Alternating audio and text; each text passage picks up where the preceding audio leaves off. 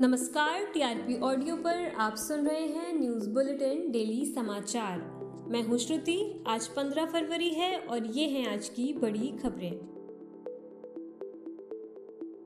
BCCI ने लखनऊ में होने वाले पहले टी भारत श्रीलंका मैच के लिए नया शेड्यूल जारी किया है।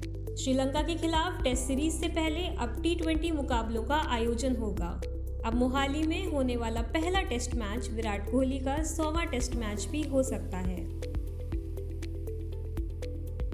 रूस यूक्रेन के विवाद के चलते हुए यूक्रेन के राजदूत इगोर पोलिका ने कहा है कि यूक्रेन में रह रहे भारतीय छात्रों को घबराने की ज़रूरत नहीं है। सूत्रों के मुताबिक, यूक्रेन में लगभग 18 से बीस हज़ार भारतीय छात्र हैं। यूक्रेन अभी कठिन परिस्थिति से गुजर रहा है, लेकिन वहाँ स्थिति गंभीर नहीं है। इगोर पोलिका ने इंडिया टुडे से एक विशेष बातचीत में भारत सरकार का धन्यवाद भी दिया। उन्होंने कहा, मैं इस तरह का संतुलित दृष्टिकोण अपनाने के लिए भारत सरकार को धन्यवाद देना चाहता हूँ। हम आपस में सहयोगी देशों से बातचीत कर इस मामले में संतुलित रहने के लिए कह रहे हैं। यूक्रेन की सबसे बड़ी चुनौती देश में फैला डर है। देश में फैले डर के कारण देश की आर्थिक स्थिति खराब हो सकती है और यूक्रेन के लिए मुश्किलें और बढ़ सकती हैं। कर्नाटक सीएम ने हिजाब मामले से संबंधित मुद्दे पर अपनी टिप्पणी देते हुए कहा कि सभी शिक्षण संस्थानों की ज़िम्मेदारी है कि वे हाईकोर्ट के फैसले का पालन करें। हाईकोर्ट के न्याय के अनुसार सभी शिक्षण संस्थानों में हिजाब पहनना वर्जित कर दिया गया है। मांड्या में रोटरी एजुकेशनल सोसाइटी के छात्रों को टीचर्स ने जबरन तरीके से हिजाब उतारने पर मजबूर किया। कोडागू ज़िले में भी 30 विद्यार्थियों को हिजाब न उतारने पर घर वापस भेज दिया गया।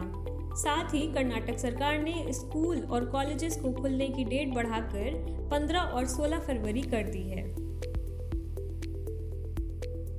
लखीमपुर खीरी मामले के मुख्य आरोपी आशीष मिश्रा उर्फ़ टेनी को आज मंगलवार को जेल से रिहा कर दिया गया है। हालाँकि पिछले हफ़्ते ही आशीष मिश्रा को 10 फरवरी को बेल मिली थी। उसके बाद ही आज रिहा करने के लिए कोर्ट ने तीन लाख की दो श्योरिटी की मांग की है। पर शहर छोड़ने पर कोई भी प्रतिबंध नहीं लगाया है। आपको बता दें कि आशीष मिश्रा पर किसानों के ऊपर तेज रफ्तार में गाड़ी चढ़ाने के लिए आरोप लगे थे, जिसके चलते आठ लोगों की मौत हो गई और साथ ही एक भाजपा समर्थक भी इस हिंसा का शिकार बना।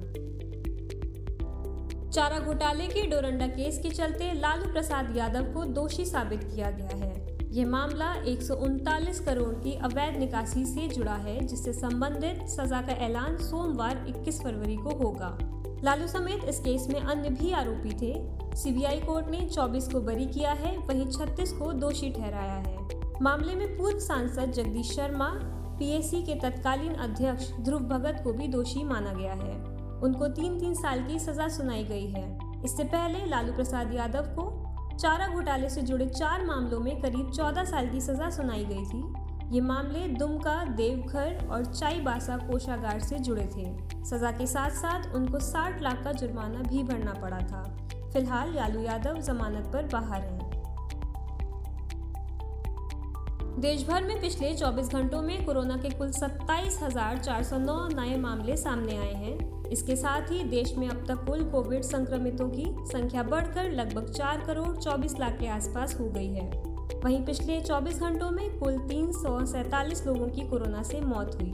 अब तक देश में कोविड से कुल पाँच लाख नौ हज़ार तीन सौ अट्ठावन लोगों की मौत हो चुकी है।